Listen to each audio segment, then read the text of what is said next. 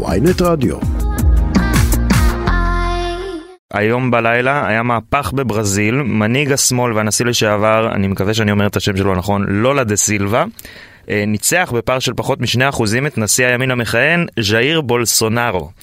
ההשבעה צפויה להתקיים ב-1 בינואר. צחי רייך, מנהל דסק אמריקות, מנהל אה, סחר חוץ, משרד הכלכלה והתעשייה, שלום לך. שלום, מתן. אה, איך הכהונה של בולסונארו השפיעה על העוני בברזיל עד כה?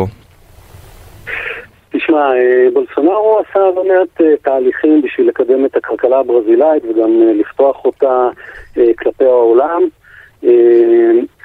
היו הרבה מאוד ביקורות לאורך תקופת הקורונה, איך, איך, איך הייתה ההתנהלות הכלכלית לאור המגבלות.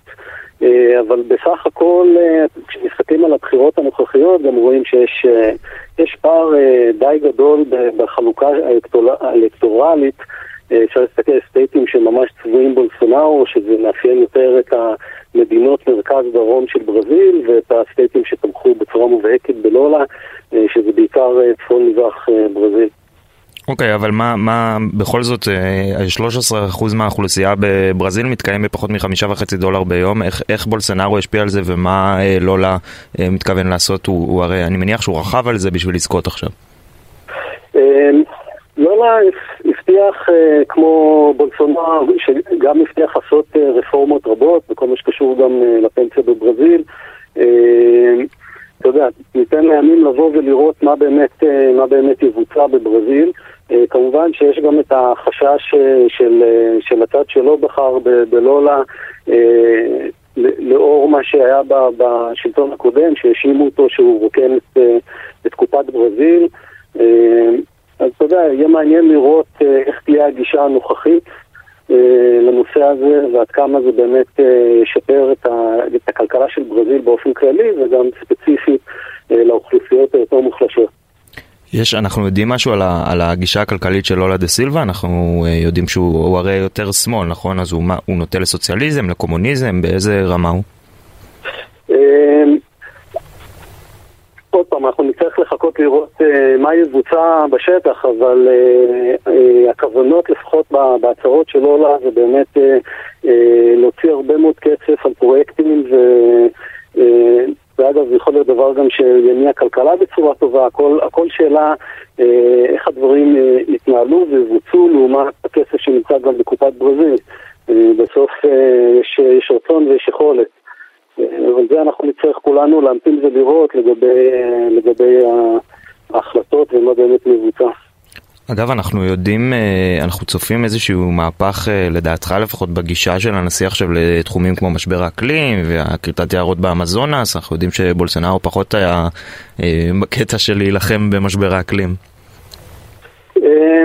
האשימו את בולסונארו, אם בצדק ואם פחות בצדק, באמת בנושאים האלה שהסוגיה הייתה פחות על שולחנו ושבעצם הממשל אפשר, אפשר לכריתה של אה, יערות ואני חושב שבסוף ברזיל כברזיל, אחת ממדינה שבאופן יחסי ידידותית לסביבה, תסתכל גם על אופן ייצור האנרגיה בברזיל, הוא בבסיסו בעיקר סביב, סביב הידרו, יש לא מעט רכבים שנוסעים על, על ביודיזל.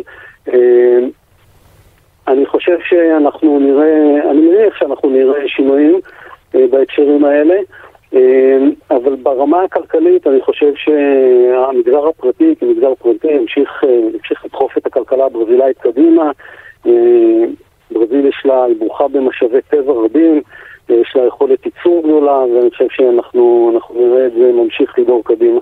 כן, אבל יש שיגידו שבדיוק בגלל זה, בגלל שהיא ברוכה במשאבי טבע ובהרבה מאוד אה, יכולת, היא בכל זאת אה, הכלכלה הכי גדולה באמריקה הלטינית. אה, זה קצת מפתיע שהיא נמצאת בשלב כל כך מאוחר ביחס למדינות אחרות מתפתחות בעולם. באיזה הקשר? בהקשר של פיתוח כלכלי, של הייטק, של uh, תעשייה מתקדמת, של uh, איפה היא צריכה להיות ביחס לתמ"ג, לעלייה בתמ"ג. כאלה. אין ספק שברזיל לאורך השנים חוותה סינוסים, לא פעם שהיא חשבה ששנה הבאה הולכת להיות שנת הצמיחה המשמעותית, כמו שהייתה אמורה להיות גם שנת 2020, אז הגיעה הקורונה ובאמת שינתה את התוכניות. אה, בסך ברזיל אה, בשנים האחרונות עשתה קפיצת מדרגה מאוד מאוד גדולה, אה, גם בצד של חדשנות, הייתה פריצת דרך, יש הרבה מאוד סטארט-אפים בברזיל, גם המותג הישראלי בהקשר הזה מאוד מאוד חזק בברזיל, ואנחנו ראינו את זה בעצמנו, שיש הרבה מאוד עניין, גם של ברזיל בארץ, הרבה משלחות שהגיעו לפה גם ללמוד, גם נחתמו לעומת הסכמים מהחברות הישראליות. ובתחומים מסוימים ברזיל ממש מובילה, כן? בוא נזכור שבפינטק הם אה, מאוד מאוד חזקים, התחום הבנקאות אצלם מאוד מאוד מפותח, אה, יש להם את אחת מחברות התעופה המובילות בעולם. אה, אני חושב שאין ספק, כמו כל, כל מדינה בעולם שיש לה מקום להשתפר, גם בברזיל יש דברים שדורשים שיפור. אז בסך הכל מדובר באמת בכלכלה הכי גדולה באמריקה הלטינית ואחת הגדולות בעולם, והיא צועקת קדימה. תרשה לי שנייה לצאת איתך מה, מהפן הכלכלי ולדבר על הפן הפוליטי קצת אולי. אה, א', האם אתה חושב שיש דיבור על זה שבולסנארו בכלל לא יכיר בתוצאות, לא? אה, קראתי את זה בעיתונות. אה, אני חושב שראינו את זה גם במקומות אחרים בעולם. אני, אני לא, זאת אומרת, זה לא תחום המקצוע שלי וזה גם לא תחום ההתמחות שלי. אני חושב שהיו בחירות, התבצעו בחירות דמוקרטיות, אנשים הלכו לבחור. אה, זו התוצאה, אה, ואני חושב שבסך הכל אה, ברזיל מדינה דמוקרטית, היא תדע להתמודד עם זה ולהמשיך קדימה. אגב, אנחנו רואים, אני זוכר את אחד הסיפורים האולי הכי מוטרפים ששמעתי בתקופת הקורונה, אה, בתחילת המשבר היה אה, בולסנארו אה, די, די הכחיש את המשבר ואמר הכל בסדר חבר'ה, וה... לא יודע איך לקרוא לזה, הבוסים של הפאבלות פשוט אמרו לאנשים חבר'ה אל תצאו, והם לא יצאו בגלל זה, זה קצת בעיניי מראה על חוסר משילות. אתה חושב שזה באמת המצב שם או שזה כזה דוגמה נקודתית? תשמע, אני, האמת שחזרתי, הייתי הנספח אה, כלכלי בסאו פאולו, חזרתי לארץ לפני חודשיים וחצי, אה, אז ככה שחוויתי את כל התקופה הזו בסאו פאולו, ואני יכול להגיד שנכון שבהתחלה הגישה באופן כללי הייתה אה, להמשיך ביזנס as usual, שאגב, גם על זה אפשר להתווכח האם זה היה נכון או לא, ומה היו המשמעויות הכלכליות לצד החלטה שכזו. בפועל היה שלב מסוים שבאמת אה, תקרא לזה אולי התפכחות או אה, איזשהו שיעור קו עם דברים שאחר כך, שקרו לפני זה במערב, שבעצם התחילו עם סגרים ועם ביגוד חברתי. אני לא חושב שזה הגיע דווקא מהפבלות, אני חושב שגם בסאו ההחלטה לעשות סגר ולהשאיר אנשים בבית דווקא הגיעה מהמושל, מהמושל של סאו אבל אתה יודע, תמיד אפשר לבוא ו, אה, ולטעון אה, לשני הצדדים. בסך הכל אה, ברזיל באמת חוותה את הקורונה בצורה לא פשוטה, היו לא מעט, לא כתוצאה מהמגפה הזו. ולצד זה, היא גם מבחינה כלכלית, שנה שהייתה אמורה להיות שנת צמיחה משמעותית, הפכה להיות לשנת קיטון. אבל אנחנו רואים כבר התאוששות, גם ב-2021 וגם עכשיו ב-2022. אה, הכלכלה שם נמצאת בצמיחה. אה, ומהבחינה הזו אני באמת חושב שיש הרבה מאוד פוטנציאל, יש פוטנציאל לחברות הישראליות אה, בברזיל, ואנחנו גם שם בשביל לעזור, ובדיוק בשביל זה. אגב, תספר לנו קצת מה, מה באמת, בתור בן אדם שהיה שם, איך הקורונה באמת השפיעה על הכלכלה הברזילאית באופן ספציפי, מעבר ל, אתה יודע, הסגרים וזה שראינו בכל העולם?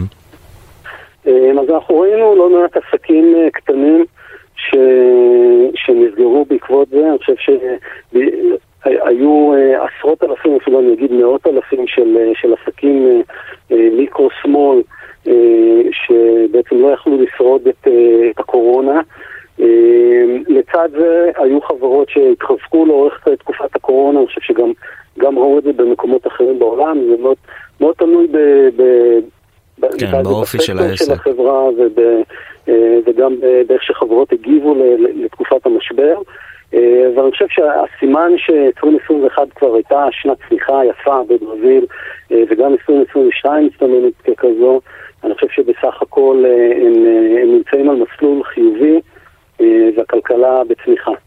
אגב, כמה, כמה משמעותי אה, בחלק מהכלכלה, אני מניח, כמדינה שיש בה יחסית, או לפחות באזורים מסוימים, פשע די אה, אה, צומח נקרא לזה, או, או חלק מרכזי אה, אה, בערים, אז כמה זה משמעותי בתוך הכלכלה הברזילאית, אנחנו יודעים להגיד? אה, אני לא יודע להגיד כמה זה אה, אחוז בתוך הכלכלה הברזילאית, אני חושב שבסך אה, הכל הסקטור הפרטי מתנהל, מתנהל בצורה תקינה. אני מניח שגם שיש את המקרים שאתה מדבר עליהם גם, גם בעולמות, בעולם תוכן הזה, אבל אני יכול להגיד שבתקופה שאני הייתי בברזיל ובעסקים ש, שהתקיימו בין, בין חברות ישראליות וברזילאיות, אני לא, לא הייתי עד לדברים כאלה. אה, אין ספק שהביטחון האישי בברזיל זה, זה סוגיה, זו סוגיה משמעותית אה, והיא גם קשורה באופן אה, ישיר, מן הסתם, למצב הסוציו-אקונומי של, של האוכלוסייה. אוקיי, צחי רייך, מנהל דסק אמריקות, מנהל סחר חוץ במשרד הכלכלה והתעשייה, תודה רבה לך שהיית איתנו. תודה.